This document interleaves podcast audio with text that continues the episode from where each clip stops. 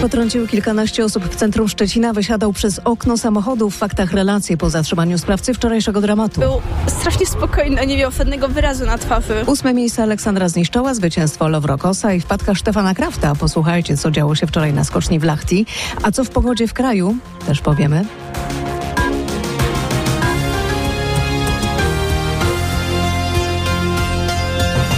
Ma 33 lata, jest mieszkańcem Szczecina. Od czterech lat leczy się psychiatrycznie. Nie był wcześniej znany policji.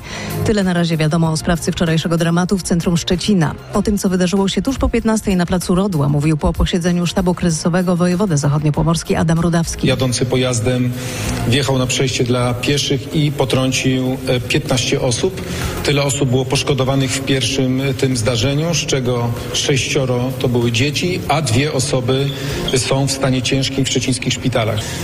Druga część zdarzenia miała miejsce kilkaset metrów dalej, gdzie sprawca chciał uciec, uderzył w pozostałe pojazdy. Tam poszkodowanych jest cztery osoby.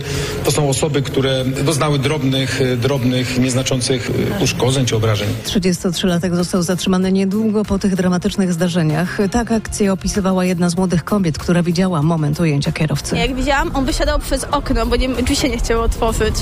I jak tam jacyś faceci go trzymali i ten, i on w ogóle był strasznie spokojny, nie miał żadnego wyrazu na twarzy. A potem przyjechała policja i po prostu i go tak wzięli od razu i od razu do tego radiowozu. Według wstępnych ustaleń policji sprawca był trzeźwy. To było niedopełnienie obowiązków poprzez wypełnianie obowiązków. Tak prezydent Krakowa komentował wczoraj prokuratorskie zarzuty postawione mu dzień wcześniej. Zdaniem Krakow krakowskiej prokuratury regionalnej Jacek Majchrowski przekroczył uprawnienia w celu osiągnięcia korzyści majątkowej. Prezydent miał preferencyjnie potraktować jeden z podmiotów, który starał się o dotacje na prace konserwatorskie. Firma ta otrzymała od miasta na remont swojej kamienicy prawie milion dwieście tysięcy złotych. Według prezydenta Krakowa sprawa ma podłoże polityczne. Prawnicy, którzy się specjalizują w tego typu sprawach, powiedzieli mi, że nigdy taki akt, przedstawienie zarzutów nie jest zrobione tak ad hoc, tylko trwa to z reguły kilkanaście tygodni albo kilkanaście miesięcy. Proszę zwrócić uwagę, że to było przygotowywane w czasie, kiedy jeszcze nie podjąłem decyzji o tym, że startował nie będę, a więc miało to stanowić jakieś uderzenie we mnie też bezpośrednio i w osoby ze mną związane. Tłumaczy prezydent Jacek Majchrowski, który, przypomnę, zdecydował, że nie wystartuje w najbliższych wyborach samorządowych. Rzeczniczka prokuratury regionalnej odpowiada, że materiał dowodowy w sprawie był gromadzony sukcesywnie od pewnego czasu. Fakty na sportowo. Kolejny nie najlepszy konkurs Pucharu Świata w wykonaniu polskich skoczków narciarskich. W fińskim Lahti punktował wczoraj jedynie Aleksander Zniszczą, który zajął ósme miejsce.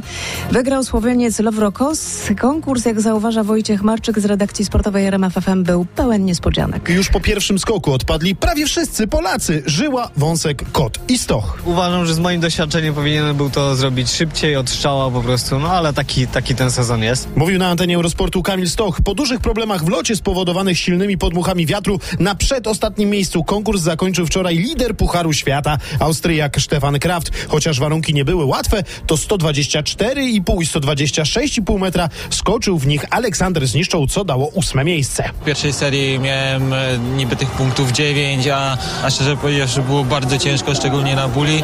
No, w drugiej serii było tych punktów odjęte 15, a powietrze było strasznie, strasznie dziurawe. Mówił w rozmowie z Eurosportem nasz skoczek, a dziś w Lachti konkurs drużynowy. Polacy wystartują w składzie Żyła, Kot, Stoch i Zniszczą. Na pierwszy weekend marca przywita nas wiosenną aurą. Pogoda raczej będzie zachęcała do spacerów. Termicznie jak najbardziej. Niestety troszkę może nam e, humory popsuć ten słaby deszcz w niektórych regionach Polski, który będzie padał. Tylko mieszkańcy północno-wschodniej Polski będą odczuwali nieco niższą temperaturę. Już kolejnej nocy możemy się nawet spodziewać spadku temperatury do około 0,1 stopnia, więc tam już będzie nieco chłodniej. Natomiast na pozostałym obszarze kraju jak najbardziej wartości powyżej 10 stopni w ciągu dnia.